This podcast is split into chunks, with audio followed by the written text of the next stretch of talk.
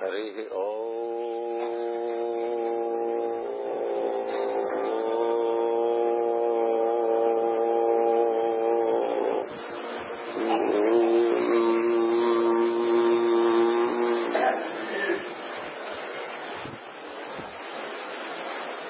మేధాం మే ఇంద్రో దదాతు మేధాం దేవీ సరస్వతి మేధాం మే అశ్వినార్భౌ పాధతాం పుష్కరస్రజాః ఆప్యాయంతు మమాంగాని వాక్ప్రాణశ్చక్షుస్శ్రోత్రమధో బలమింద్రియాణి చ సర్వాణి సర్వం బ్రహ్మోపనిషదం మాహం బ్రహ్మ నిరాకుర్యాం మా బ్రహ్మ నిరాకరోతు అనిరాకరణమస్తు అనిరాకరణమస్తు తదాత్మని నిరసేయ ఉపనిషత్సు ధర్మాః తేమయేషంసు ఓం శాంతి శాంతి శాంతిః.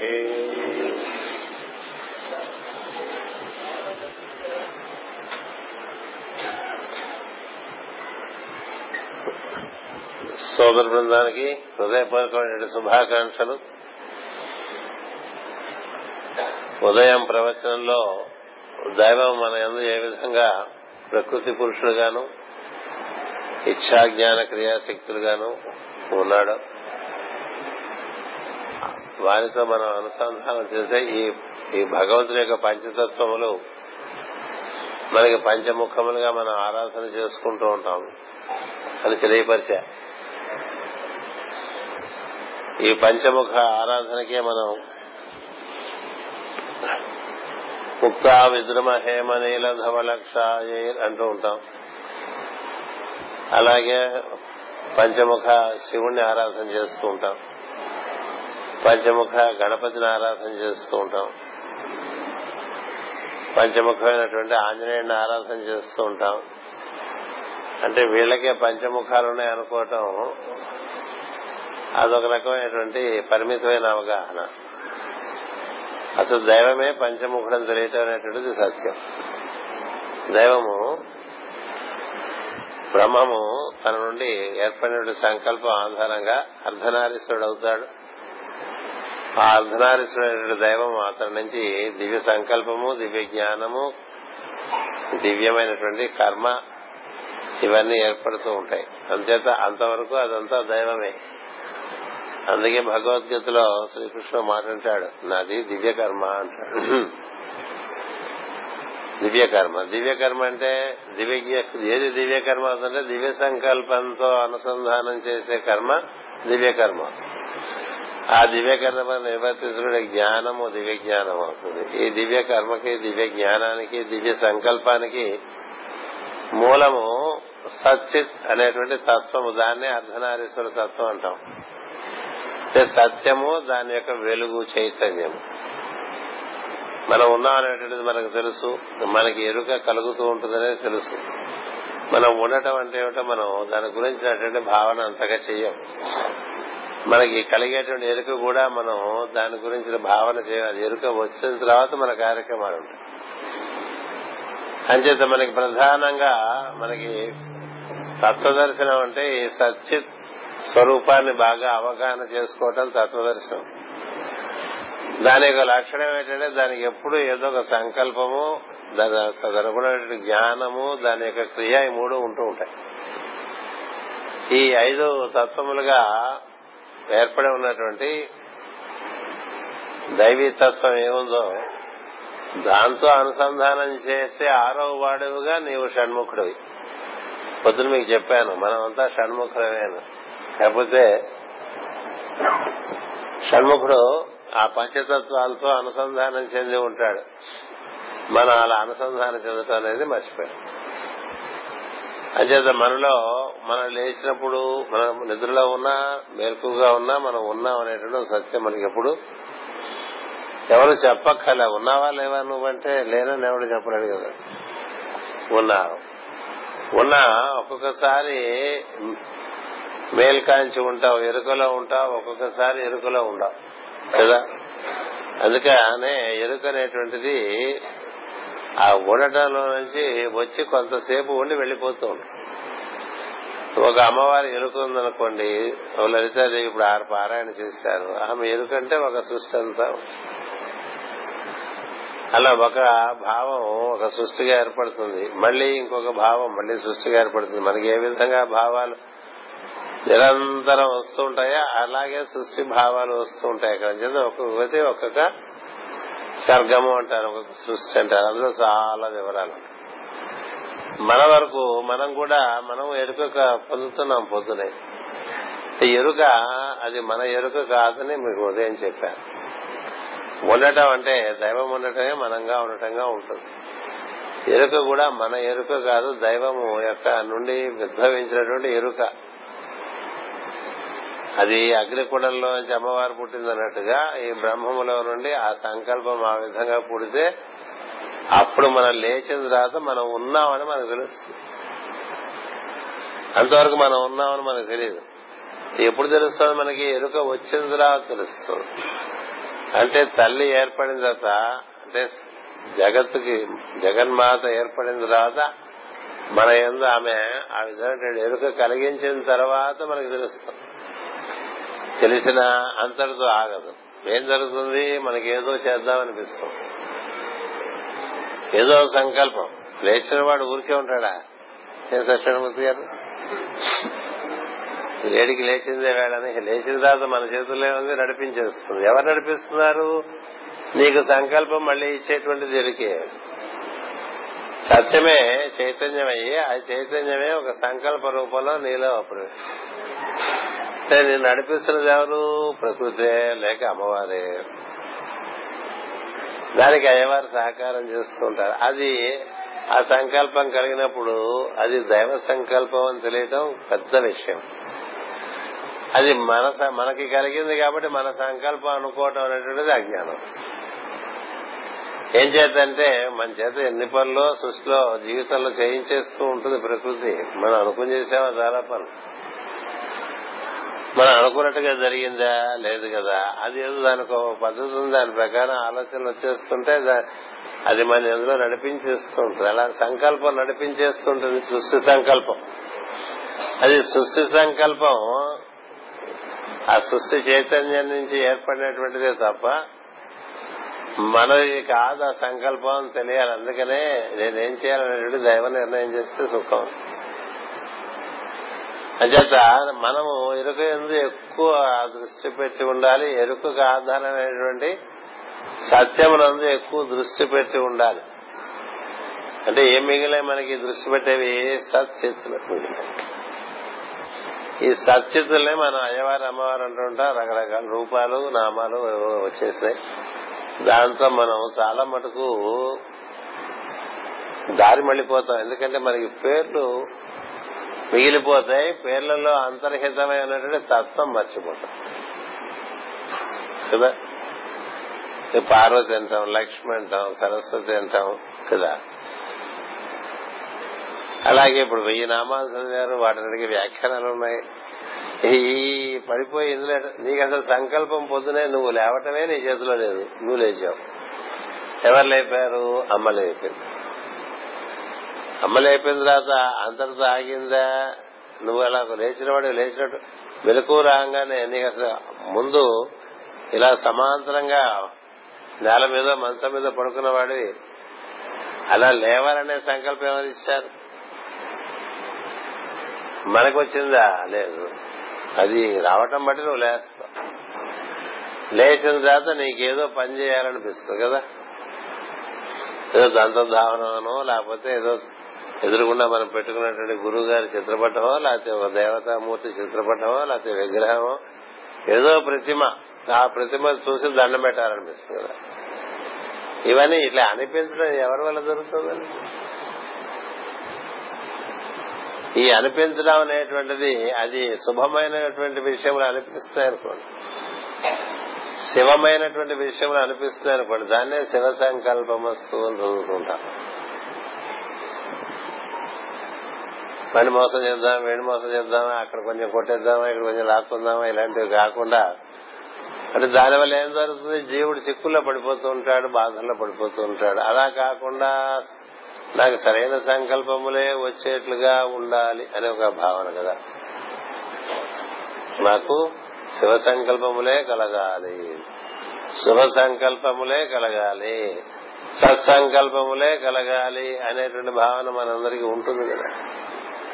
అంటే అసలు ఈ సంకల్పం కలగటం మన వల్ల కలగట్లేదు, అది కలుగుతుంటే మనకు అందుతుంది. అలాగే ఈ క్రియ కూడా మనం చేస్తున్నాం అనుకుంటే చాలా త్వరితగతిని మనం అలసిపోవటం ఒకటి ఉంటుంది. రెండవది మనకి దాని యొక్క క్రియాశీలత అంటే నైపుణ్యం, కర్మసు కౌశలం అంటూ ఉంటారు కదా, కర్మల యందు కౌశలము. ఎవరికి కౌశలం బాగా ఉంటుందంటే కర్మల యందు ఎవరు దైవంతో అనుసంధానం చెంది ఉంటాడో వాడికి ఉంటుంది. అంతేగాని మనకున్నటువంటి మొత్తం తెలివితేటలతో ఆలోచించి పనిచేద్దాం అనుకుంటే అవి రకరకాలుగా అంచేత దైవంతో కూడి ఉండి కర్మ చేస్తే అది క్రియ చక్కగా జరుగుతుంది. ఈ దైవంతో కూడి ఉంటే సరైనటువంటి జ్ఞానం అందుతూ ఉంటుంది, దైవంతో కూడి ఉంటే శివ సంకల్పాలు వస్తూ ఉంటాయి. అలా సంకల్పాలు వస్తూ ఉంటాయి, అవి కార్యరూపం దాలుస్తూ ఉంటాయి, వాటికి సంబంధించిన జ్ఞానం కూడా అక్కడి నుంచే వస్తుంటుంది. ఈ సచ్చిత్ అనేటువంటి తత్వము, దాన్ని మనం దైవము అని పిలుస్తూ ఉంటాం. విడిగా చెప్పాలంటే అది బ్రహ్మం అంటారు, దీన్ని మూల ప్రకృతి అంటారు. ఈ రెండు కలిసి ఉన్నటువంటి దాన్ని ఆధారంగా దాంట్లోంచి ఒక త్రిభుజం లాగా ఈ మూడు వస్తాయి ఇచ్ఛా జ్ఞాన క్రియలు. ఇది మనలో జరుగుతుందో జరగట్లేదా నిత్యం, మన యొక్క అనుమతితో సంబంధం లేకుండా జరుగుతూ ఉంటాయి. అసలు బొత్తిగా మనలో ఉండి మన పర్మిషన్ లేకుండా మన ఇలా నడిపించేస్తున్నది ఒకటి ఉందనేది మనం గుర్తించాలి కదా. అంతేగా, మన ఎప్పుడు నిద్ర వచ్చేస్తుందో తెలియదు, ఇలా కూర్చుని వింటున్నా కూడా నిద్ర వచ్చేస్తుంది కదా. ఎప్పుడు మెలకు వస్తుంది, మనం ఒక్కోసారి మెలకు ఇంతవరకు పడుకుందాం అనుకున్నా పడుకోలేము కదా. చాలా అలసిపోయాం, గంటసేపు పడుకుందాం అనుకుంటే అరగంటలోనే మెలకు వచ్చేస్తుంది. అదేంటి మెలకు వచ్చేస్తుంది, పడుకుందాం అంటే నిద్ర రాదు. నువ్వు అటు దొరినా ఇటు దొరినా నిద్ర రాదు ఇంకా కదా. రావటం పోవటం నీ చేతుల్లో లేదు. నిద్ర కల్పించేది, నిద్ర నుంచి మళ్లీ మెలకు కల్పించేది మనం కాదు, అది మూల ప్రకృతి అన్నారు. అందుకని మనం లేవటమే మన చేతిలో లేదు. లేచిన తర్వాత మనలో సంకల్పములు కూడా కలిగించేటువంటిది ప్రకృతే, మూల ప్రకృతి. తదనుగుణమైన జ్ఞానం కూడా ఆమె ఇస్తుంది, తదనుగుణమైన శక్తి, క్రియాశక్తి కూడా ఆమె ఇస్తుంది. అంచేత ఆమె కార్యం కోసం ఆమె మన నిద్రలేపుకున్నట్టుగా కనిపిస్తుంది జ్ఞానులకి. ఎలా ఉంటుందంటే జ్ఞానికి ప్రకృతి తన పని చేయించుకోవటానికి తన కుమారుని నియమిస్తూ ఉంటుంది అంతే. అందుకే భగవద్గీతలో శ్రీకృష్ణుడు అంటాడు, నేను ఎవరికి మంచి పనులని చెడ్డ పనులని పనులను ఏం పెట్టలేదురా, నా దగ్గర ఏమి మీకు పనులు ఇచ్చే పనే లేదు, పనులన్నీ ప్రకృతి ఇస్తుంది. ఆవిడ పనులు చేయించుకుంటుంది, ఆ పనులు నువ్వు సవ్యంగా చేస్తే నువ్వు తేల్తావు, ఆ పనులు నువ్వు సవ్యంగా చేయకపోతే మునుగుతావు అని చెప్తావు. తర్వాత చేయటానికి చేయకపోవటానికి మనకి ఆప్షన్స్ ఏం లేవు. ఆప్షన్ అంటే ఏమిటి, తెలుగులో స్వతంత్రత లేదు. ప్రకృతిలో ఉన్నటువంటి వాడికి ప్రకృతి ఏ కార్యం చేయించదలుచుకుంటే ఆ కార్యం చేయించేస్తుంది. ఎవరు చేసినా నేను ఇలా ఉంటాను, నేను అలా ఉంటానంటే అదే ఒప్పుకోను. అర్ధమ ప్రజాపతి అంతకు ముందు కల్పంలోనే బ్రహ్మత్వం పొందినప్పుడు వేడుకున్నట్టు నేను మళ్లీ సృష్టి స్వర్గములోనికి రావటానికి అవసరం లేకుండా నన్ను అనుగ్రహించు అని కోరుతాడు. అలాగే తప్పకుండా అని చెప్తారు అమ్మా నాన్న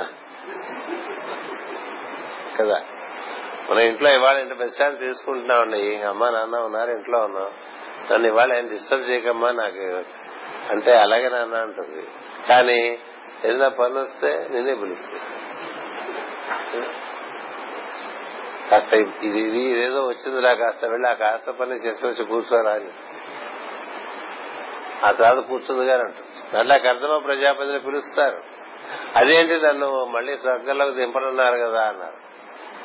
మరి నీకన్నా మరి నాకు చేసి పెట్టేవాళ్ళు ఎవరు లేరు నాన్న అంటే, అమ్మ ఏం చేస్తా మరి ఏం పని చేయాలని అడుగుతాడు కర్దమ ప్రజాపతి.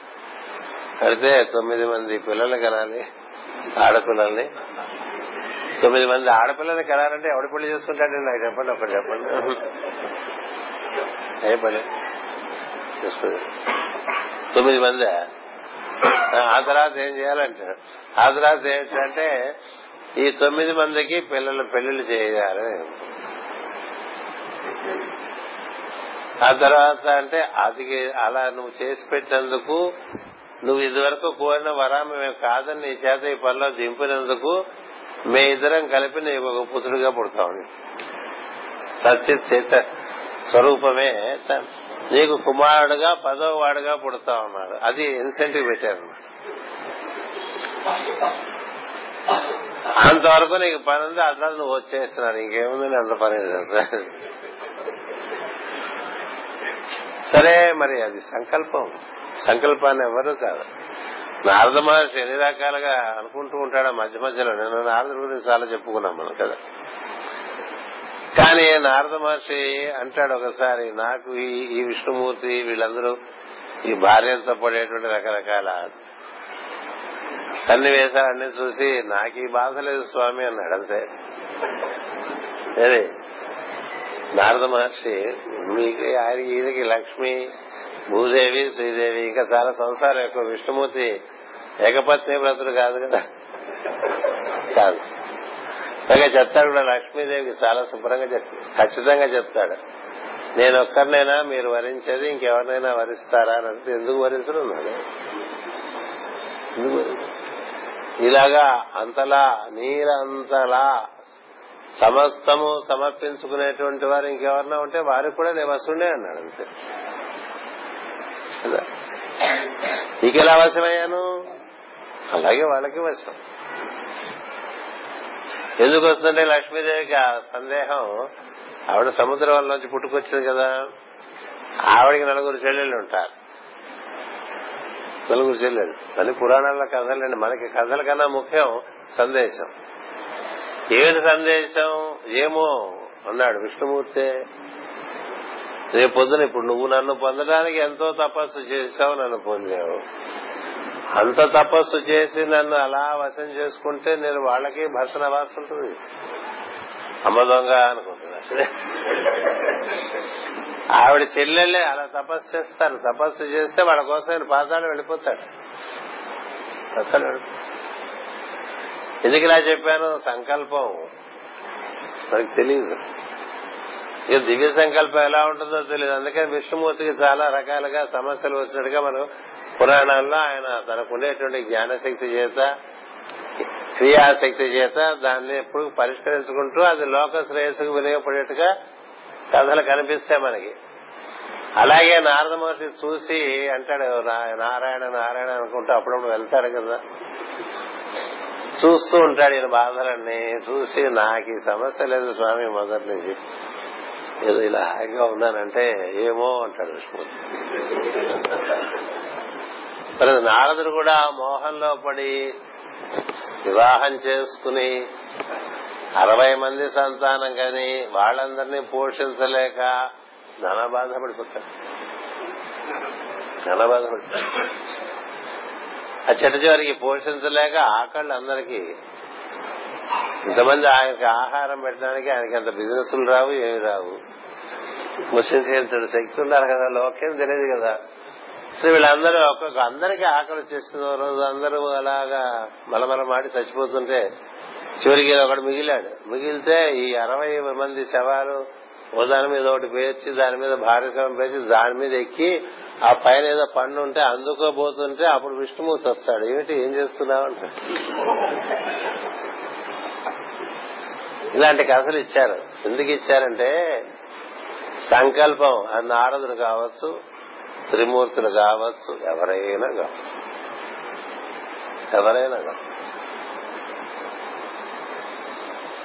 దివ్య సంకల్పం ఎలా నడిపిస్తే అలా సృష్టి అంతా నడవాల్సిన వాళ్ళు. దాని మీద ఎవరికి స్వామిత్వం లేదు. మూల ప్రకృతి, అటుపైన బ్రహ్మము, సచ్చిత్, ఆ రెండు. అక్కడి నుంచి సంకల్పాలు వస్తాయండి. మనమంతా ఇవి అనుకుని చేస్తున్నాం ఈ కార్యక్రమాలన్నీ. అలా మనకి బలాద్ ఆకృష్య మోహాయ అన్నట్టుగా చేస్తుంటాం కదా పనులు. ఇప్పుడు ఈ సంవత్సరం నుంచి గురు పూజలు ఆపేద్దామని నేను ఎవరన్నా అంటే ఒప్పుకుంటారు ఎవరన్నా? నీ లోపల ఒప్పుకుంటుందా? ఒప్పుకోదు. ఇదేంటిది, నీ స్వతంత్రం లేదా? లేదు, ఉందనుకుంటూ ఉంటాం. నాకే స్వతంత్రం లేదు.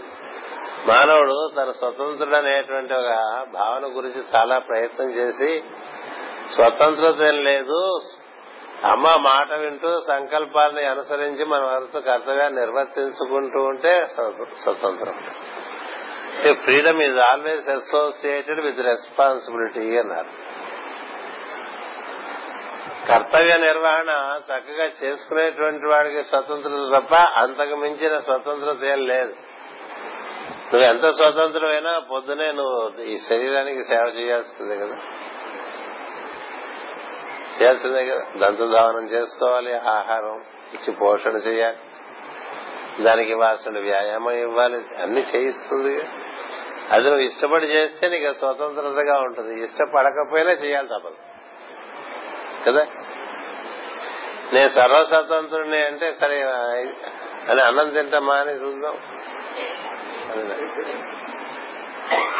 ఏ స్వతంత్రం అదొక వ్యామోహం. స్వతంత్రత అనేది ఎక్కడ స్వతంత్రత అంటే ఎవరు ప్రకృతి సంకల్పానికి అనుసంధానం చెంది ప్రకృతి అందించేటువంటి జ్ఞానాన్ని అందుకుంటూ ఆ క్రియాస్వరూపంతో పాటు ఆమె శక్తియే మనం నడిపిస్తుందన్న భావంతో మనం జీవిస్తున్నటువంటి వాడు దానితో సృష్టితో అనుసంధానం చెందటం వల్ల వాడికి బంధాలు ఉండవు.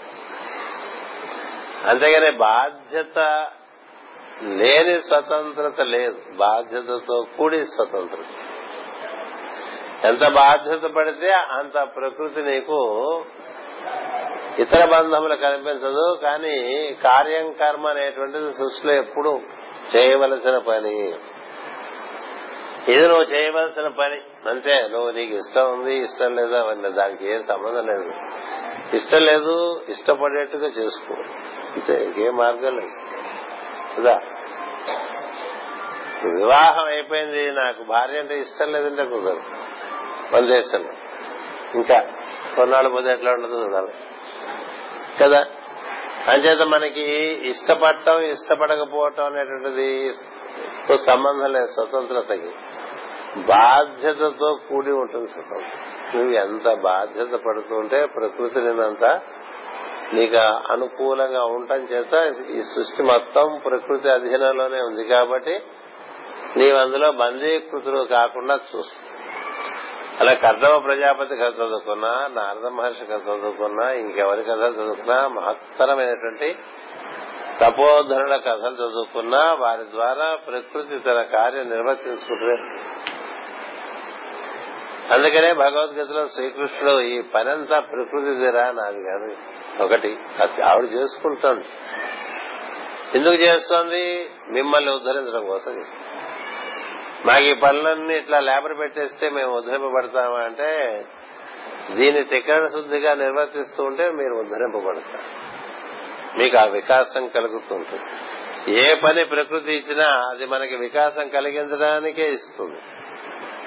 దాని ద్వారా నీకు వికాసం. అంచేత మనకి ఈ ప్రకృతి ఇచ్చేటువంటి పనులని మనకి కర్తవ్య కర్మ, కార్యం కర్మ అంటారు. అది ఒక్కొక్కడికి ఒక్కొక్క రకంగా వస్తుంది. మనం అనుకున్నట్టుగా రాదు అది. అంచేత ఈ సంకల్పము, తదనుగుణమైన జ్ఞానము, తదనుగుణమైనటువంటి కార్యశక్తి, ఏమిటో ఉండటం ఇంత నీరసంగా ఉంది, పిల్ల పెళ్లి చూడకపోతే 10 రోజుల్లో ఉంది ఎట్లాగా అనుకుంటుంది కదా. కానీ పెళ్లి దగ్గర పెడుతున్న కొద్దీ ఎక్కడి నుంచి వచ్చేస్తుందో శక్తి వచ్చేస్తుందో, పగలు రాత్రి పనిచేసేస్తారు కదా, ఎక్కడి నుంచి వచ్చింది శక్తి. కర్తవ్యం ఉన్న చోట అలా శక్తి. మన వాళ్ళ హాస్పిటల్ పడిన మనకి మామూలుగా 10 అయితే ఎట్టి పరిస్థితుల్లో నిద్రపోతామండి. పక్కింట్లో ఏమన్నా వాళ్ళు పిలిచినా కూడా మనం డిస్టర్బ్ చేయకుండా చెప్పేస్తాం కదా. అలాంటి వాళ్ళకి ఏం జరుగుతుంది, ఇంట్లో వాళ్ళకి ఏదో ఇబ్బంది వస్తుంది, హాస్పిటల్ తీసుకెళ్ళాలి 12ంటికి. తీసుకెళ్తావా, తీసుకెళ్ళవా? అదే నువ్వు ఎట్టి పరిస్థితుల్లో 10 గంటలు పడుకోవాలి కదా, ఇలా హాస్పిటల్కి ఎలా వచ్చావంటే అలా అడిగిన వాడిని కొడదాం అనిపిస్తుంది. ఎందుకని, నీ కర్తవ్యం కదా, నీ ఇంట్లో వాడిని నువ్వు చూసుకోవద్దు. అంచేత కర్తవ్యం ఉన్న చోట శక్తి దానంతరం అదే వస్తుంది. నువ్వు పెట్టుకునే నియమాలు పనిచేయవు, ప్రకృతి పెట్టిన నియమాలు పనిచేయవు. ఇవన్నీ ఎందుకు చెప్తున్నానంటే, మనలో మనం ఉండటం గాని, మనకి ఎరుక రావటం పోవటం గాని, మనలో సంకల్పములు కలగటం కాని, ఆ సంకల్పములను నిర్వర్తించుకునే జ్ఞానం ఏర్పడటం గాని, ఆ జ్ఞానం ప్రకారం ఆ సంకల్పాన్ని నిర్వర్తించేటువంటి శక్తి గాని, ఈ 3 శక్తులు ఇచ్చా జ్ఞాన క్రియాశక్తులు ఉంటాం. ఇవన్నీ మనలో ఈశ్వర స్వరూపం అని తెలియాలి, మనలోనే ఉంది. అందుకని పంచముఖ ఆంజనేయుడు ధ్యానం చేశాం అనుకోండి, ఈ 5 తెలియాలి. ఓహో, ఈ 5 గురించి చేస్తున్నాం ఆయన ధ్యానం అని, ఈ 5 గురించి ఆయన ధ్యానం చేస్తున్న ఊర్ధముఖాయ నమః కదా, పూర్వముఖాయ నమః, దక్షిణముఖాయ నమః, పశ్చిమముఖాయ నమః, ఉత్తరముఖాయ నమః అంటూ ఉంటాం కదా. అంచేత ఇందులో సత్యతులు ఊర్ధము తూర్పుగా ఉంటాయి, మిగతా 3 ముఖ్యాజ్ఞాలకు తిరగం, ఎడమ కుడి మధ్యస్థం ఇలా ఉంటాయి. అలాగే దత్తాత్రేయుడు అయితే ఆ 3 చూపిస్తారు. ఏది త్రిమూర్త్యాత్మకుడు దత్తాత్రేయుడు అంటారు కదా, అంటే ఏంటి, ఇచ్చా జ్ఞాన క్రియల యొక్క సమాహార స్వరూపము. ఎవరది, అమ్మ అయ్య. అంచేత ఆయన పురుషుడు, ఆయన స్త్రీ. అలాగే కృష్ణుడు కూడా. ఈ పంచముఖాలు మనలో ఉన్నటువంటి పంచ ఉత్తమమైనటువంటి స్థితులు. ఈ తత్వము, ఈ పంచముఖ తత్వం మన యందు మన యొక్క పంచారమైనటువంటి దేహంతో పట్టి ఉంచుకుంటాం. మన దేహం కూడా పంచముఖమే, దానికి 5 ఇంద్రియములు ఉన్నాయి, అది 5 భూతాలతో చేయబడుతుంది శరీరం. దానికి 5 కర్మేంద్రియాలు ఉన్నాయి, 5 జ్ఞానేంద్రియాలు ఉన్నాయి, 5 తన్మాత్రలు ఉన్నాయి, 5 ప్రాణములతో దాన్ని పట్టుకుని ఉంటుంది. 4 ఏవి, 5 భూతములు, 5 కర్మేంద్రియములు, 5 జ్ఞానేంద్రియములు, 5 తన్మాత్రలు. 4 సెట్లు 5 చొప్పులు ఉంటాయి, అవి పంచే. ఆ పై పంచని ఈ కింద పంచ పట్టుకోవడానికి, పంచ అంటే మన తెలుగులో పంచ కాదు, ఆ పై పంచ ఈ కింద పంచని పట్టుకోవటానికి అక్కడి నుంచే ప్రాణం వస్తుంది ఇట్లా. అంచేది ఈ 5 కలిగిన మనం 6వ వాళ్ళం, షణ్ముఖులం. మనమే షణ్ముఖులం ఉంటే అలాగా ఒక పద్ధతి. ఈ 5 పట్టుకుని ఇదే అంతా అనుకుంటాం మనం కదా. మన కాళ్ళు, చేతులు, వాక్కు, మల విసర్జన, మూత్ర విసర్జన 5 అంగాలు ఉన్నాయి మనకు, కర్మేంద్రియాలు. అలాగే 5 జ్ఞానేంద్రియాలు మనకు తెలుసు, 5 కర్మేంద్రియాలు మనకు తెలుసు. మనలో 5 భూతాలు ఉన్నాయని మనకు తెలుసు. పదార్థం ఉంది, నీరు ఉంది, అగ్ని ఉంది, వాయువు ఉంది, ఆకాశం ఉంది, తెలుసు మనకి. ఈ తెలిసిన 5 ఉన్నాయి మనకి. ఈ 5టిని 5 ప్రాణముల ద్వారా ఆ పంచతత్వంతో పట్టుకున్నాం. మనకి ఏం తెలుసంటే, మనకి ఏర్పడినటువంటి శరీరము తెలుసుంటే, మనకి ఏర్పడినటువంటి శరీరం మాత్రమే తెలుసు. ఈ శరీరాన్ని అధిష్ఠించి ఉన్నటువంటి దైవంతుడు. ఆ 10 ఈ 10 కలిపి 5 ఈ 5 కలిపితే 10 అవుతాం. అప్పుడు నువ్వు అది 5 తెలిసి, ఈ 5 తెలిసి పని చేసుకుంటూ ఉంటే అప్పుడు నువ్వు పూర్ణ పురుషుడు అవుతావు.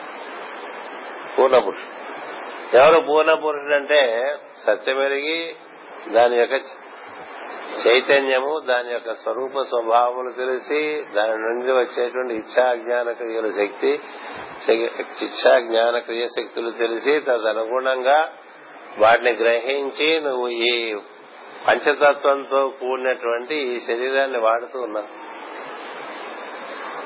అప్పుడు నువ్వు 11వ వాడు అవుతావు. అప్పుడు నువ్వు మాస్టర్ అవుతావు. మాస్టర్ మరికి 11 ఇచ్చా.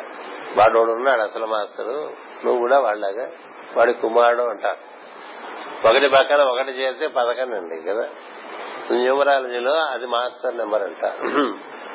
అంచేత అలా మాస్టరీ కావాలి. ఏమిటి మాస్టరీ కావాలి? నీకు నీలో ఉండేటువంటి దైవీతత్వం ఏ విధంగా 5 విధములుగా ఉన్నదో దాని ఆ ఆరాధన చేసుకోవడానికే మనకి త్రిమూర్తుల ఆరాధన, అలాగే లక్ష్మీ పార్వతి సరస్వతుల ఆరాధన, ఇలా చిలవల పలవలుగా వచ్చేసినాయి. ఈ చిలవల పలవలుగా వచ్చి వాటికి అన్నిటికీ బొమ్మలు వచ్చేసి వాటికి ఏవో రంగులు వేసుకుంటే అసలు విషయం బట్ట మీద ఎంత డిజైన్ వేస్తే అంత బట్ట కనబడదు, అంతేగా కదా. అంచేత తెల్లగా ఉండే బట్ట కదా అది, దాని మీద ఈ బొమ్మలన్నీ వేసుకున్నాం కదా, బట్టేగా విటనడి కాదా? ఏమిటా బట్ట అంటే ఆ వస్త్రము అంటే సత్యస్వరూపము. సత్యస్వరూపం పూర్ణమైనటువంటి దైవము. దానికి 3 లక్షణములు ఉన్నాయి. ఆమె యొక్క దివ్య గుణములు అంటారు. ది హోలీ ట్రయేడ్ అంటారు వాళ్ళు పాశ్చాత్య దేశంలో. హోలీ ట్రయేడ్ మనం దాన్ని త్రిమూర్తులు అంటాం. త్రిమూర్తులు త్రిశక్తులు అని విడదీసుకున్నాం.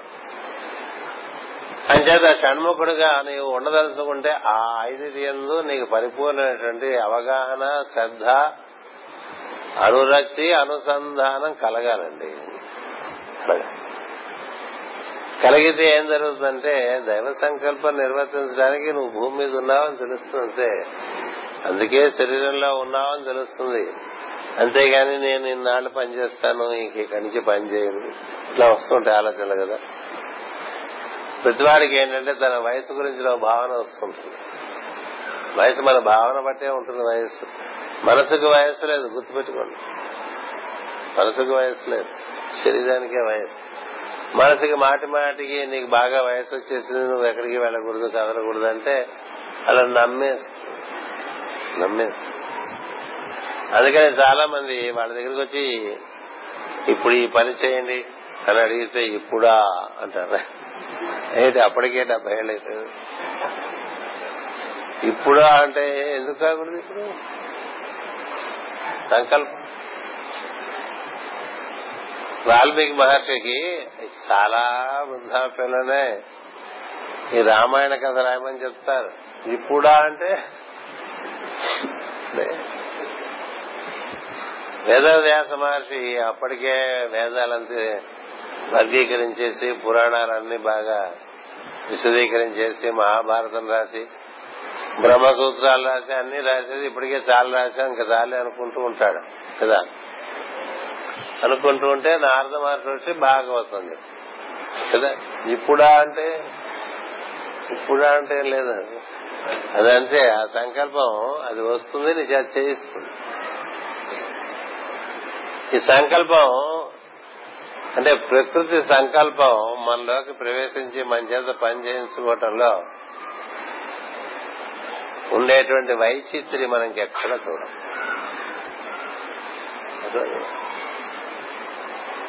కొంతమంది ఎంతో వృద్ధాప్యంలో పెద్ద కార్యక్రమాలు ఎత్తుకుంటూ ఉంటారు. అలా పెద్ద కార్యక్రమాలు ఇంట్లో వాళ్ళు అంటారు ఇప్పుడేమిటండి అంటుంటారు. అలా ఇప్పుడేమిటి కానీ వాడు తోసదు, చేపదుతో అడిచేటప్పుడు చేయిస్తా. మా ఊళ్ళో ఒక మ్యూజిక్ అకాడమీ ఒకటి ఏర్పాటు చేయాలని ఒక వృద్ధుడైనటువంటి బ్రాహ్మణుడికి చాలా వృద్ధమైన 80 ఏళ్ల వయస్సులో సంకల్పం వచ్చింది. ఈ ఊళ్ళో ఒక మంచి సంగీతానికి, నృత్యానికి ఒక అద్భుతమైనటువంటి ఒక ప్రాంగణం ఏర్పరచాలి, ఒక ఆడిటోరియం ఏర్పరచాలని 80 ఏళ్ళప్పుడు వచ్చిందండి ఆయన సంకల్పం. సుసల దక్షిణామూర్తి గారు వచ్చింది.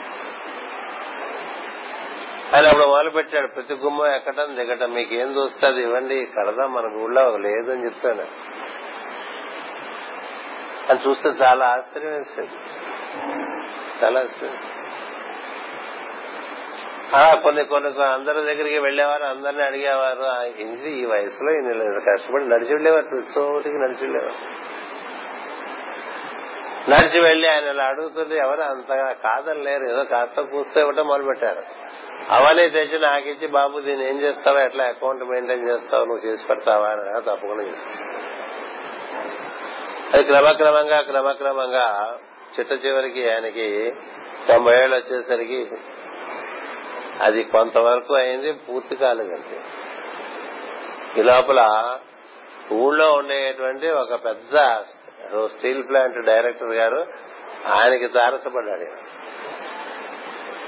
తారసపడితే ఆ డైరెక్టర్ గారు చూసి ఆశ్చర్యపోయాడు, ఈ వయస్సులో 90 ఏళ్ల వయస్సులో ఏదో సంగీతానికి ఒక మంచి నిలయం ఏర్పరచాలని ఇలా ఈయన పుష్కరం కాళ్ళ నుంచి తిరుగుతూ ఉన్నాడు.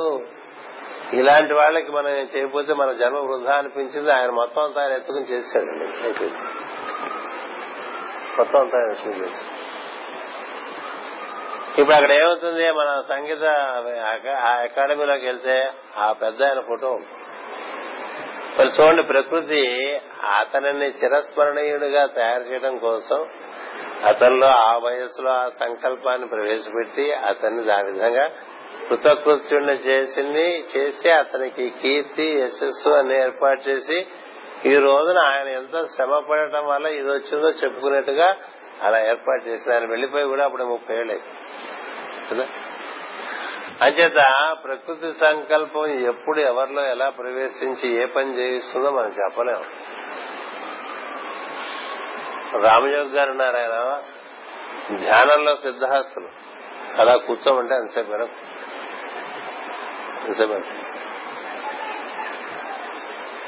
ఒక మహత్తరమైన గురు పరంపరకు సంబంధించిన వారు అలా కూర్చుంటే అలా నిర్ణయించారు. ప్రకృతి ఆయనకు పని పెట్టేసింది. అదేంటి అన్యాయం కదండి, సుఖంగా ఉన్నవాడే సుఖంగా ఉండేయకుండా ఇదేంటిది పని కదా. అనిపించదా, నాకే అనిపిస్తుంది, మీకు అనిపించదా, అనిపిస్తుంది. అదేంటిదంటే ఏమో. అందుకనే మన భాగవతంలో పద్యం ఉంటుంది, భగవంతుడు ఈశ్వరుడు ఎవరికి ఏమి చేయు జీవుడేమి ఎరుగు అన్నాడు మహాత్ములు. పద్యం పూర్తిగా మొన్నమొన్నటి గుర్తుంది, సమయానికి అప్పుడప్పుడు గుర్తురాదు. విద్వాంసులు అయినా మహాత్ములైనా ఎవరైనా సరే వాళ్ళ ఆజ్ఞకి కట్టుబడి ఉండాల్సిందే సాయం కాదు. అలాంటి దివ్యశక్తి మనలో ఉందండి, మంది కాదు, గుర్తుపెట్టు మనలో ఉన్నది. పొద్దున మీకు చెప్పా, మన మనస్సు కాదు అది, దైవం మనస్సు మనలో ఉంది. అందుకనే మరుగు దైవస్థుతి మరుగు మనస్సు మనలో కొంత కొంత కొంత డిపాజిట్ చేసి ఉంచాడు. స్మాల్ డిపాజిట్స్ కదా, కొంత చిల్లర డిపాజిట్లుగా. అంచేత అలా అలా అలా అందరి దగ్గర వాడి మనస్సు, మైండ్ ఆఫ్ గాడ్ అలా వాడి హృదయం మనలో, మన హృదయం కాదు. అందుకని ఆయన చెప్పినట్టు వింటుంది ఆ హృదయం, మనం చెప్పినట్టు అంతా ఆయనదే. మనం కూర్చోబెడితే మంది అనుకున్నాం. అందుచేత ఈ జ్ఞానం మనకు కావాలి. ఏదో ఒక వెరిలో పడిపోయి అదే అంతా అనుకుంటాం వల్ల జ్ఞానం రాదు. జ్ఞానం రాకపోతే కరడు మనిషి కదా. జ్ఞానిరహ తత్వదర్శన అన్నారు కదా, అన్నారు. మనం తెలిసిందే చాలా తక్కువ సంస్కృత శ్లోకాలు, పండితులం కాదు కదా. అంచేత తత్వం ఎరగాలి. ఏమిటి తత్వం, ఎవరు లేపుతున్నారు, ఎవరు మన చేత ఇలా పనులు చేయిస్తున్నారు, అసలు ఈ ఆలోచనలు ఎట్లా వస్తున్నాయి, ఆ ఆలోచన ప్రకారం నీకు పని ఎలా జరుగుతోంది, ఇవన్నీ నువ్వు గమనిస్తే నీలో నీకు 5 స్వాములు ఉన్నారండి. సచ్చిత్ తత్వమే కాక ఇచ్చా జ్ఞాన క్రియలు. నీకు 5 సేవకులున్నారు, అంటే వాళ్ళు సేవకులంటే నువ్వు అపాయింట్ చేసుకున్న వాళ్ళు కాదు, వాళ్లే నీకు ఏర్పాటు చేశారు. కాళ్ళు, చేతులు, వాక్కు, మల విసర్జనము, మూత్ర విసర్జనము, 5 కర్మేంద్రియాలు ఎవరు ఏర్పాటు చేశారు? నీకు తెలివి వచ్చేసరికి ఏర్పడిపోయినాయి కదా. అలాగే జ్ఞానేంద్రియములు ఏర్పడిపోయినాయి, అలాగే మనసు ఏర్పడిపోయింది కదా. ఇవన్నీ ఏర్పాటు చేశారు. ఇవి 5 ఉన్నాయి నీకు పనిచేసి పెట్టడానికి. ఎవరు పనిచేసి పెట్టడానికి? నీ పని కాదు, వాడి పనే. వాడి పనే చేయించుకోవడానికి వాడి సర్వెంట్స్ నీ దగ్గర పెట్టాడండి. అది ఎలా ఉంది అంటే వీళ్ళ సర్వెంట్స్ మన మాట వినరు, వాడి మాట కదా. నవనీతని అడిగితే బాగా చెప్తారు, అతని కింద ఉండేవాళ్ళు అతను పని చేస్తారు.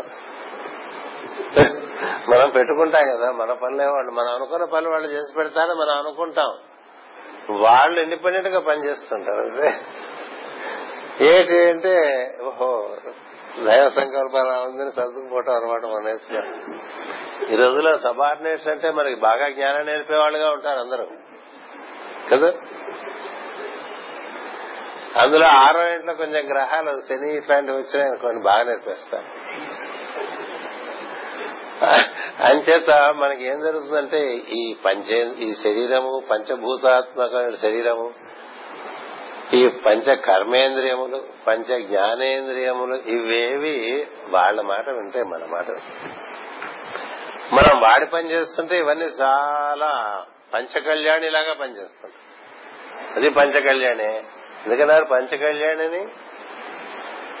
మనం ఆలోచిస్తాం కదా, పంచకళ్యాణి అంటే ఏదో గుర్రం అనుకుంటాం. ఇదే గుర్రం. ఈ శరీరం ఒక పంచకళ్యాణి అంటే పంచభూతాత్మకం అని చెప్పాము. పంచ కర్మేంద్రియాలు, ఇంద్రియ జ్ఞానేంద్రియాలు, తన్మాతలు, ప్రాణాలు అన్ని ఉన్నాయి కదా. ఇదంతా పంచ పంచ పంచ, అది పంచే, ఇది పంచే. అందుకే వేదవ్యాస మహర్షి మనకి ఏదో ఆయన చాలా చెప్పారు. మనకి మన గురువు గారి దగ్గర ఏమైనా ఓట్లుంటే మన నోటికి వస్తుంటాయి కదా. పాంక్తం వా ఇదగం సర్వం అని మనకు శ్లోకం ఉంది కదా. పాంక్తేనైవ పాంక్తగ్గు శృణోతి అని. అంతా ఐదు ఐదు ఐదు ఐదు ఐదుగానే ఉంది సృష్టి అంతా. అంతా ఇదే, వాడు ఇదే, మనం నడిపించేవాడు ఇదే. ఈ నడవబడేటువంటి వాడికి ఆ నడిపించేవాడి యొక్క కార్యం నిర్వర్తించడానికి ఏర్పరిచినటువంటి సౌకర్యములు కూడా ఇదే, అంతా ఇదే. అందుకని మొత్తం అంతా సృష్టి అంతా కూడా 5 భుజములుగా చేయబడ్డదంటారు. అందుకనే దాన్ని మనకి పంచభుజిగా చెప్తారు. మకరము అంటారు. మకరము అంటే మా అంటే 5, కరములు అంటే భుజములు. 5 భుజములుగా ఉంటుంది. అంచేత ఈ 5 మనకి ఎన్ని 5లు ఉన్నాయండి? మళ్ళీ 3 5లు ఉన్నాయి. ఈ 5లో మనం ఉన్నాం. అందుకనే పంచమి, పంచభూతేసి, పంచసంఖ్యోపచారిణి అని చదువుతాం కదా లలిత సంస్థ. ఎప్పుడు చిట్ట చివరి పేజీ అమ్మ, ఆ పేజీ వచ్చేస్తే మనందరికీ సంతోషం. ఎందుకంటే ఇక దాంతో అయిపోతుంది. ఇంకా అక్కడి నుంచి 10 శ్లోకాలలో ఉన్నాం. లాస్ట్ పేజీలో మొట్టమొదటి శ్లోకంగా ఉంటుంది మన పుస్తకాలు కదా. అందుకని పంచమి పంచభూతేసి వచ్చిందనుక ఆహా వచ్చేసాం ఇంక మరి చివరికి వచ్చేసినట్టుగా. కానీ ఈ పంచమి, ఇవాళ పంచమి కదా. అంచేత ఈ పంచమి తత్వాన్ని మనం బాగా అర్థం చేసుకుంటే మన పరిస్థితి ఏమిటయా అంటే మనం ఈ దైవమునకు సంబంధించినటువంటి వాళ్ళం అందరం కూడా. మన జాతిలో కొంతమంది మేము దేవుని బిడ్డలా ఉంటూ ఉంటారు కదా. యూదులు వీఆర్ చిల్డ్రన్ ఆఫ్ గాడ్ అంటాడు, మిగతా వాళ్ళు we are all children of devil అంటూ ఉంటాడు. Where the devil has come from, ఎక్కడి నుంచి వచ్చింది దైవం? అది కూడా దైవంలోంచి రావాలిగా. దైవంలోంచి కాక ఇంకెక్కడి నుంచైనా ఒకటి వచ్చిందంటే అది కూడా చాలా గొప్పది కదా, రకం కదా. అంటే దయం కూడా దైవంలోంచే రావాలి, ఇంకో చోటు నుంచి రావడానికి వీల్లేదు. అందుకనే శ్రీకృష్ణుడు అన్నాడు పాపం కూడా నేనే అన్నాడు. పుణ్యమే నేనలేదు ఆయన, పాపం కూడా నేనే అన్నాడు. అది ఎలా అన్నారు? నేను అగ్నికార్యం అన్నాను, దాని నుంచి ఏర్పడుతుంటే అందులో భాగంగా మసిస్తూ ఉంటుంది పాపం, అది తుడుచుకుంటూ ఉండాలని. అంటే అది ఏది నేను కాదు, అంతా నేనే. సో అంతా తానే అయిన వాళ్ళు మన ఒకళ్ళు ఉన్నట్టుగా తానే ఏర్పడ్డాడండి. అది అదే మనకి మాస్టర్ గారు ఆయన కవి అవటం చేత రచనలు బాగా చేసేటువంటి లక్షణం ఉండటం చేత ఆయన పుస్తకాలు ఆయన రాస్తుంటారు. కవి ఒక కథ రాస్తూ కథలో తాను కూడా ఒక పాత్రధారిగా ప్రవేశిస్తాడని రాస్తారు కదా. ఎందుకు కథ కల్పితమే, ఆ కల్పనలో ఎన్నో పాత్రలు ఏర్పాటు చేస్తాడు, అందులో ఒక పాత్రధారిగా తను కూడా ప్రవేశిస్తాడు.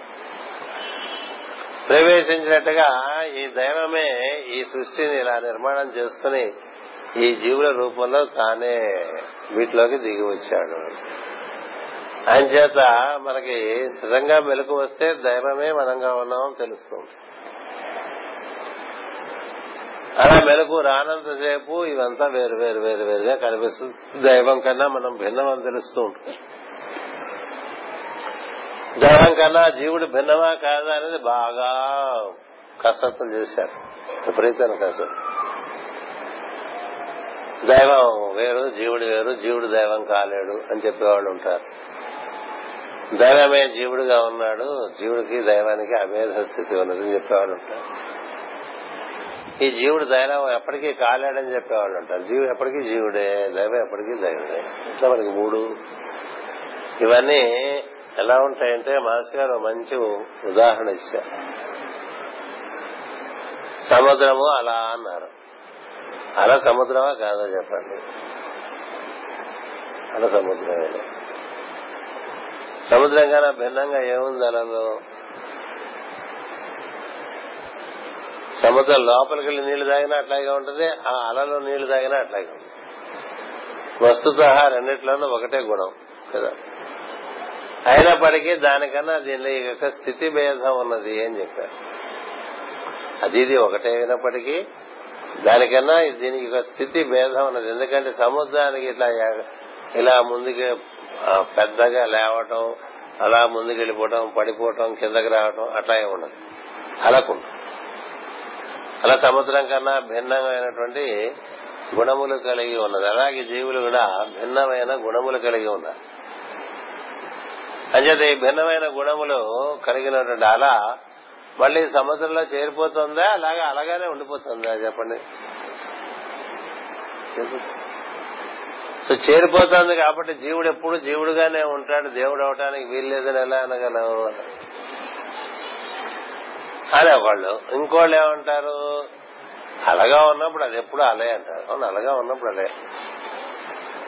దానికి రకరకాల ఉపమానాలు చెప్పారు. ఏదేమైనప్పటికీ వస్తుతః మనం దైవమే, స్థితి భేదం చెంది ఉన్నాం. ఈ స్థితి భేదం కలగటానికి కారణం అంటే దైవీ ప్రకృతి నుంచి మనం విడిపడిపోయాం. దైవీ ప్రకృతి నుంచి విడిపోవటం వల్ల మనం దివ్య కర్మ నుంచి కూడా విడిపడిపోయాం. అందుకనే చెప్తాడు శ్రీకృష్ణుడు అర్జునుడితో, నేను నా జన్మ నా కర్మ అంతా దివ్యమే. ఏం చేద్దంటే నేను ఎప్పుడు దాని నుంచి లూప్ లైన్ లోకి వచ్చేయలేదు. అంచేత నేనేమిటో మొదటి నుంచి ఎలా ఉన్నానో అంతా నాకు తెలుసు, నీ గురించి కూడా తెలుసు, కానీ నీకు తెలియదు నీ గురించి. ఎందుకని నువ్వు లూప్ లైన్ లోకి వచ్చేసావు. అందుకని మనం ఏం చేయాలి, మనలో ఉండేటువంటి ఈ ప్రధానమైనటువంటి త్రిశక్తులు ఉన్నాయే, అవే త్రిగుణములుగా పనిచేస్తూ ఉంటాయి కదా. అంచేత దాన్ని సరి చేసుకోవాలి. ఈ త్రిగుణములను సరి చేసుకోవడానికి 6 అధ్యాయాలు ఇచ్చారు మనకి. 13 అధ్యాయం నుంచి ఈ గుణముల గురించి చాలా చెప్పుకుంటూ వస్తారు భగవద్గీతలో. 13, 14, 15, 17 అన్ని గుణములు చక్కగా సమన్వయించుకుని సత్వగుణంలోకి వచ్చి అక్కడి నుంచి సత్వాతీత గుణంలోకి వెళ్తే అప్పుడు మనం సత్య స్వరూపంతో మనం అనుసంధానం చెందే అవకాశం ఉందని చెప్తారు. ఇవన్నీ చెప్తూనే భగవంతుడు ఏం చెప్పాడంటే, ఇవన్నీ సరి చేసుకుందాం అనేటువంటి ఒక కార్యక్రమంలో పడక ఈ ఇచ్చా జ్ఞాన క్రియలకు అతీతంగా ఉన్నటువంటి తత్వం ఉన్నదే, ఆ తత్వంతో నువ్వు దాని యందు నీ మనసుని లగ్నం చేస్తుండు, నీ ప్రజ్ఞను లగ్నం చేస్తుండు. నువ్వు దానితో ఎప్పుడు లగ్నం చేస్తావో దానితో అనుసంధానం జరుగుతున్న కొద్దీ ఈ త్రిభుజము చక్కగా దానందరూ అదే అమరిపోతుంది సమంగా. మనం త్రిగుణాలన్నీ సర్దుకుని త్రిగుణాతీత స్థితిలోకి వెళ్దాం అనుకుంటే అయ్యే పని కాదు. ఈ త్రిగుణములు ఎవరికి అధీనంలో ఉన్నాయి? సచ్చిత్ చైతన్యానికి అధీనంలో ఉన్నాయి. అంచేత ఆ సచ్చిత్ స్వరూపంతో మనం బాగా ఒక దివ్యమైనటువంటి రూపంగా భావన చేయొచ్చు, తేజస్సుగా భావన చేయొచ్చు. మీకు అనిపిస్తే అలా అది గుణములకు అతీతమైన తత్వము. చదువుతాం కదా, గుణాతీత సర్వాతీత అంటూ ఉంటాం. అన్నిటికీ అతీతమైన తత్వం అది. దాంతో మనం అనుసంధానం చెందుతుంటే ఈ గుణములు వాటంతా అవే పొందిగ్గా తయారైపోతాయి. అలా తయారైపోతే ఏం జరుగుతుందంటే మనకి స్థితి భేదం ఏదైతే మనం పొందామో అది క్రమంగా అడ్జస్ట్ అయిపోతుంది, అలైన్ అయిపోతుంది. అలైన్ అయిపోవటాన్నే అనుసంధానం చెందుట అంటారు. అలా అనుసంధానం చెందిందనుకోండి, అప్పుడు ఏ తత్వం అయితే మనకి సత్య చైతన్యంగాను ఇచ్ఛాజ్ఞాన క్రియాశక్తులుగాను మన యందు ఊర్ధ్వమనందు ఉన్నదో, ఊర్ధ్వం అంటే శిరస్సు, శీర్ష్ణౌజౌ అంటారు కదా పురుషుడు. ఎందుకని ఇవన్నీ మన ముఖమునందు మన శిరస్సునందు ఉన్నాయి. అది మన ఎందుకు అవతరించేటువంటి పరిస్థితి ఏర్పడుతుంది. అలా అవతరించిందనుకోండి అప్పుడంతా దివ్యంగానే ఉంటుంది. నీకు కన్నులు మోసుకుంటే లోపల పరిపూర్ణంగా ఆనందాన్ని ఇచ్చేటువంటి ఒక దివ్య తేజస్సు గోచరిస్తుంటుంది. నీ హస్తముల యొక్క ఈ వేళ్ల యొక్క కొనల నుంచి కూడా అదే ప్రవహిస్తుంటుంది, కన్నుల నుంచి అదే ప్రవహిస్తుంటుంది, వాక్కు నుంచి అదే ప్రవహిస్తుంటుంది, పాదాలు ఎక్కడ పెడితే అది ఎక్కడ పెడితే అక్కడ ఆ స్పర్శ తగులుతూ ఉంటుంది. అలా పెద్దవాళ్ళందరినీ ఆ విధంగా మనం ఆయన ఎక్కడ పాదం పెడితే అది పుణ్యక్షేత్రమే అంటారు కదా. ఎందుకు అలా అయింది? అది అలా దిగి వచ్చేసింది. అత్యతిష్ట దశాంగులం అన్నట్టు ఈ పై 5 కింద 5లోకి దిగి వచ్చేస్తాయి. అది అవతరణం, అది అమృతావతరణం. మాస్టర్ సివివి గారు చెప్పింది, ఏది మృతము కాదో ఏది అమృతమో ఆ అమృత తత్వము ఈ మృతము చెందేటువంటి భాగంలోకి అవతరించి సమస్తాన్ని అమృతత్వంగా మార్చేస్తుంది. అలా మారిపోయిందనుకోండి ఇంకా ఆ జీవుడికి పరమానంద భరతుడే ఉంటాడు, ఒక రామకృష్ణ పరమహంస లాగా ఉంటాడు. అది ఎప్పుడూ ఆనందంగా, వివేకానందుడికి ఎప్పుడు ఏంటి ఎప్పుడు నిష్కారణంగా ఇట్లా ఆనందంగా ఉంటాడు. వివేకానందుడికి రామకృష్ణ పరమహంస పెద్ద సమస్య గురువు గారు. ఎందుకని ఆయన నిష్కారణంగా ఆనందంగా ఉంటాడు, అప్పుడప్పుడు నృత్యం చేస్తూ ఉంటాడు. సీరియస్ మైండెడ్ పీపుల్ కి ఇంట్లో గురువు గారు నృత్యం చేస్తుంటే ఎట్లా ఉంటుంది, చాలా కోపం వచ్చేస్తుంది. వివేకానంద చాలా సమస్యలు వస్తాయి రామకృష్ణ పరమహంస. ఎందుకంటే ఆయన బ్రహ్మజ్ఞాని, అదంతా ఒక సిద్ధాంతంగా ఒక థియరీగా బాగా ఎక్కించుకున్నాడుగా, అనుభవంలోకి రాలే. తినలే ఆయన తిని కూర్చున్నాడు, ఈయన తినకుండా అదంతా ఇన్ఫర్మేషన్ గా పెట్టు కూర్చున్నాడు. అందుకని ఆయన చూస్తే చాలా బాధ వచ్చేసేది, దుఃఖం వచ్చేసేది, అసూయ కూడా వచ్చేసేది. అట్లా అట్లా ఉంటాడు ఆయన ఆనందంగా అనిపిస్తుంది. ఎందుకని అది అలా దిగిపోయింది. అమృతావతరణం అది మనకు ఉద్దేశింపబడింది.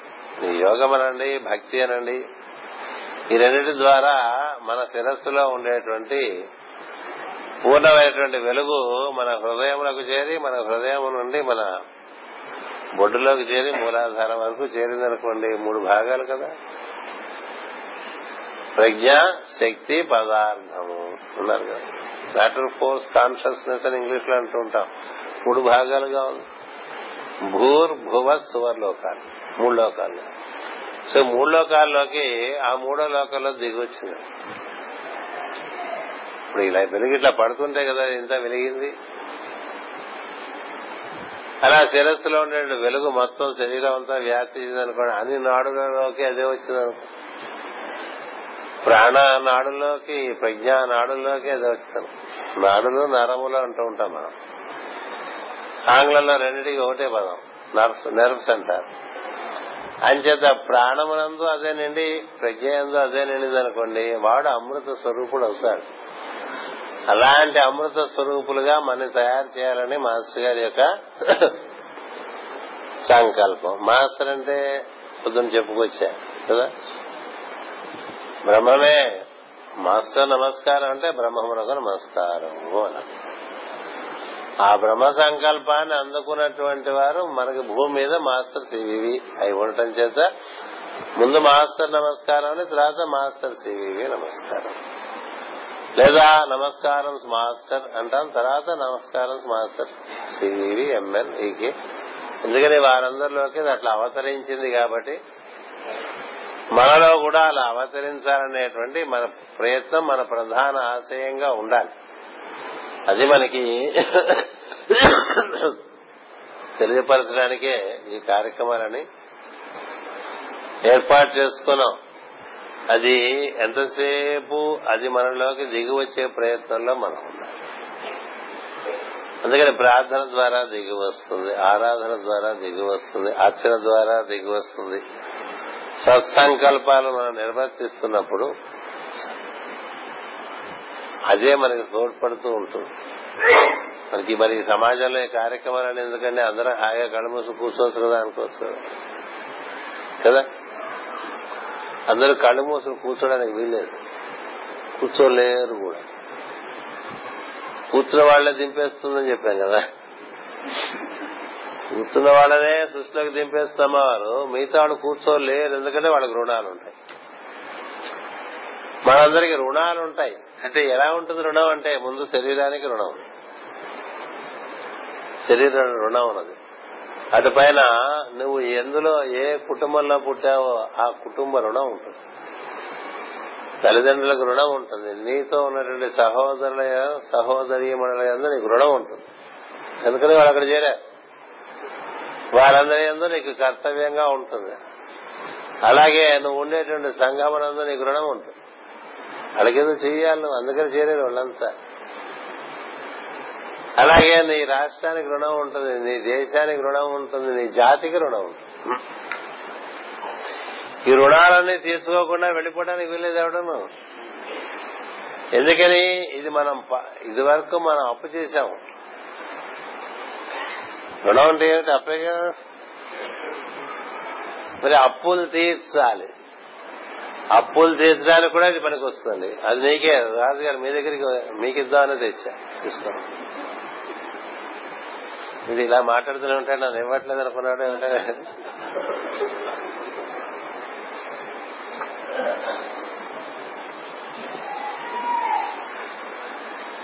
అంచేత నువ్వు రుణగ్రస్తుడు అయినప్పటికీ పర్వాలేదు, భయపడిపోకండి, నీ చేతి రుణాలన్నీ తీర్పిస్తుంది. ఇప్పుడు మహాత్ములైన వారందరూ కూడా జాతికి రుణం తీసుకున్నటువంటి వారే మహాత్ములయ్యారు కదా. రామకృష్ణ పరమహంస అద్భుతంగా రుణాన్ని నివారణ, వివేకానందుడు, రమణ మహర్షి, అరవింద మహర్షి, మహాత్ముడు, గాంధీ మహాత్ముడు ఎంత రుణం తీర్చాడు దేశ రుణం కదా. ఓ దేశాన్ని బానిసత్వం నుంచి బయటపడేశాక అంటే ఎంత అద్భుతమైనటువంటి విముక్తి ఆయన పొంది ఉంటాడు కదా. అందుకని మన పరిసరాల నుంచి మన చుట్టుపక్కల మనకు ఉండేటువంటి రకరకాల ఇవన్నీ కాక ఋషి రుణం ఉంటుంది, గురువు రుణం ఉంటుంది. ఇన్ని రుణాలు పెట్టుకుని ఎక్కడికి వెళ్ళిపోతుంది చెప్తాను. వాడు పాట పెట్టినట్టు పాట చెప్పినట్టు ఎక్కడికి పోతావు చిన్నవాడ అంటాడు. ఎక్కడికి మనకేంత రుణం ఉందో మనకు తెలీదు, పర్వాలేదు, తెలియక్కర్లేదు, వస్తుంది నీ దగ్గరికి కదా. రుణం నీ దగ్గరకు వచ్చి చేయించుకుంటూ ఉంటుంది. అప్పుడు ఇచ్చినవాడు వాడే వస్తాడుగా మన దగ్గరికి, అప్పు తీస్తావా లేదా అని కదా. వాడే వస్తాడు, తీర్చమంటాడు వాడు అప్పు నీ. అట్లా వస్తాడు కొడుకులా వచ్చాడు అనుకోండి, దక్కించుకుంటూ చేస్తాం. కూతురులా వచ్చిందనుకోండి, దక్కించుకుంటూ చేస్తాం. భార్యలా వచ్చింది దక్కించుకుంటూ, భర్తలా వచ్చింది దక్కించుకుంటూ. ఎందుకని నువ్వు ఎక్కడెక్కడైనా తప్పించుకోగానే ఇవి తప్పించుకోలేవు. ఎందుకంటే మమకార బంధాలు కదా. అప్పు చేసైనా వాడిని చదివించి, అప్పు చేసి వాడిని చదివిస్తే వాడు బాగా చదువుకుని అమెరికా వెళ్లిపోయి మనం మర్చిపోయాడు అనుకోండి, ఏమనుకోవాలప్పుడు రుణం తీరుస్తుంది. అంచేత ఇట్లా ఈ రుణాన్ని కూడా తీర్చేస్తాడు ఆయన. అది నేను నీ కర్మక్షాళన కూడా చేసేస్తాను చెప్పడం గబ గబ గబ గబ నీకుండే రుణాలు నేను తీర్చేస్తా. కర్మ న్యూట్రలైజ్డ్ అంటే మన చేత ఏం పని చేయించకుండా మన బాకీలనే ఆయన కట్టేసి ఆడుకోబోకండి. మనం చేసిన రకరకాల బ్యాంకులో ఎన్నో రకాలుగా అప్పులు చేసేసి ఏంటండి ఎలా తీరుస్తారంటే మా గురువు గారు తీరుస్తారండి అప్పుడు అది కదా. అంచేత రకరకాల రుణములు మనకు చెప్తారు. పంచభూతాలకు రుణాలు ఉన్నాయి, దేవతలకు రుణాలు ఉన్నాయి, పితృదేవతలకు రుణాలు ఉన్నాయి. అంతా రుణగ్రస్తులా ఉంటాం కదా, రాహుగ్రస్తులైనట్టుగా రుణగ్రస్తులు. ఈ రుణగ్రస్తులైనటువంటి వాడికి రుణము నుంచి కూడా విముక్తి కలిగించాలి కదా, దానికి కూడా ఇదే పనిచేస్తుంది. నిన్ను నీకొక పక్క అమృతావతరణ జరుగుతుంటే రెండో పక్క నుంచి నీలో ఇచ్చాజ్ఞాన క్రియశక్తులు బాగా ఇనుమడించి వృద్ధి చెందుతూ ఉంటే నీ నుండి నీ రుణములను తీర్చేటువంటి స్థితికి నిన్ను చేరుస్తాడు. నీకు 10 లక్షల అప్పు ఉందనుకో, తీర్చలేవనుకో, నిన్ను కోటీశ్వరుని చేస్తే 10 లక్షల అప్పు చిన్నది. నీ రుణం కన్నా నిన్ను పెద్దవాడిని చేస్తే నీ రుణం చిన్నదైపోతుంది కదా. ఇలా చేస్తూ ఉంటారు. ఇలా అనేక రకములుగా సహాయం లభిస్తూ ఉంటుంది. ఎప్పుడు ఆ గురువు ఇచ్చిన మార్గంలో ఆ విధంగా మనం ప్రయాణం చేస్తూ ఉంటే అంచేత అలా మనం చేసుకుంటూ కర్మతంతులకు కమలాక్షు కొలుసు ఉభయ నియతి వృత్తి ఉన్ననేని చెడును కర్మ మెల్ల శిథిలమై మెల్లన ప్రబలమగుతూ విష్ణు భక్తి చెడదు అని మనకి పద్యం ఉంది. అంచేత ఒక పక్క లోపల పెరుగుతూ ఉంటాం, బయట ఉండేటువంటి రుణములన్నీ తీరిపోతూ ఉంటాయి. తీరిపోతుంటే అప్పుడు ఈ భూమి మీద కూడా ఉండవలసిన అవసరం లేనటువంటి స్థితి వస్తుంది. భూమి మీద ఉండాల్సిన అవసరం లేని స్థితి అప్పుడు వస్తుంది. మనం ఎప్పుడే చంద్రమండలం వెళ్లిపోదాం, లేకపోతే సూర్యుడి దగ్గరికి వెళ్లిపోదాం, అక్కడికి వెళ్ళిపోదాం, ఇక్కడికి వెళ్ళిపోదాం అనుకుంటూ ఉంటాం కదా. చాలా రుణం. అంచేత ఈ గుర్తుపెట్టుకోండి, మన లోపల 5 దివ్యశక్తులు ఉన్నాయి. ఇది దైవం, 5 కలిపి దైవం. అందుకనే దైవం అంటే ప్రకృతి పురుషులు త్రిమూర్తులు అని చెప్తారు. దైవం దాంతో మనం అనుసంధానం చెందాలి. 6వ వాడిగా అనుసంధానం చెందుతూ ఉంటే వాళ్ళు మనకి ఏర్పరిచినటువంటి అంగములు ఉన్నాయా అవి కూడా మనకి సహకరిస్తాయి. అయితే కాలు కదలదు, చేయి కదలదు, కన్ను కనబడదు, చెవి వినబడదు, ఇలా అయిపోతూ ఉంటుంది కదా. అవన్నీ లేకుండా చూస్తా. మన కర్ణాటకలో చెప్పారు, ఆయనకు 100 ఏళ్లు పైన పడిపోయినాయి, ఇవాళ కళ్ళజోడు పెట్టుకోడు, ఏమంటానికి హీరింగ్ ఏడేం లేదు. అన్ని చోట్లకి ఆయనే వెళ్లి ఆయన ప్రాంగణంలో అన్ని పనులు ఆయనే పర్యవేక్షిస్తూ ఉంటాడట. ఆ రోజు ఉండేటువంటి కార్యక్రమాలు అన్ని పట్టిన చేత్తోనే రాస్తూ ఉంటారు. అన్ని అంగములు అద్భుతంగా వశంలో ఉన్నాయి. ఎలా ఉన్నాయండి 100 ఏళ్లు దాటిన మనిషి? ఎందుకున్నాయంటే అలా ఆయన అనుసంధానం చెంది ఉండటం చేత. ఆయన చూడటానికి ఊరికే చూడు, మనకి ఏదో విచిత్రమైన వస్తువు ప్రదేశం ముందంటే చూడటానికి వెళ్ళినట్టుగా కేవలం ఆయన చూసి రావడానికి వెళ్తూ ఉంటారు. బెంగళూరు పక్కన ఉంటారు. ఏమిటి ఆయన పేరు? సిద్ధగంగా స్వామి. ఎప్పుడైనా మీరు బెంగళూరు అయితే గుర్తుపెట్టుకుని వెళ్లి చూసిరండి. శరీరం బంగారు కాంతితో మెరిసిపోతూ ఉంటుంది. అంచేత అంటే మనకి మానవుడికి సాధ్యం కాదే లేదు, ఆరాధన ద్వారా అన్ని సాధ్యమే. ఇంత కథ ఉన్న మనకి ఆ కథలో మనం ఇది అవగాహన చేసుకుంటే, ఇది మన సిలబస్ తెలిస్తే దాని ప్రకారం మనం పాఠాలు చదువుకోవటం ఉంటుంది. అలా జీవితం అనేటువంటి పాఠాలు చదువుకుంటూ ముందుకు సాగి వెళ్లిపోదాం. సద్గురు యొక్క సమాశ్రయం మనకి ఏర్పడి ఉండటం చేత పూర్వపుణ్యవశంలో మనకి తప్పక ఏదో నాడు కడతేరుతాం అనేటువంటి ఒక అద్భుతమైనటువంటి ఆత్మవిశ్వాసంతో ముందుకు సాగి వెళ్లిపోదాం. స్వస్తి ప్రజాభ్యః పరిపాలయంతాం న్యాయేన మార్గేణ మహీమహేషాః గోబ్రాహ్మణేభ్యః శుభమస్తు. లోకాః సమస్తాః సుఖినో భవంతు. లోకాః సమస్తాః సుఖినో భవంతు. లోకాః సమస్తాః సుఖినో భవంతు. ఓం శాంతి శాంతి శాంతి.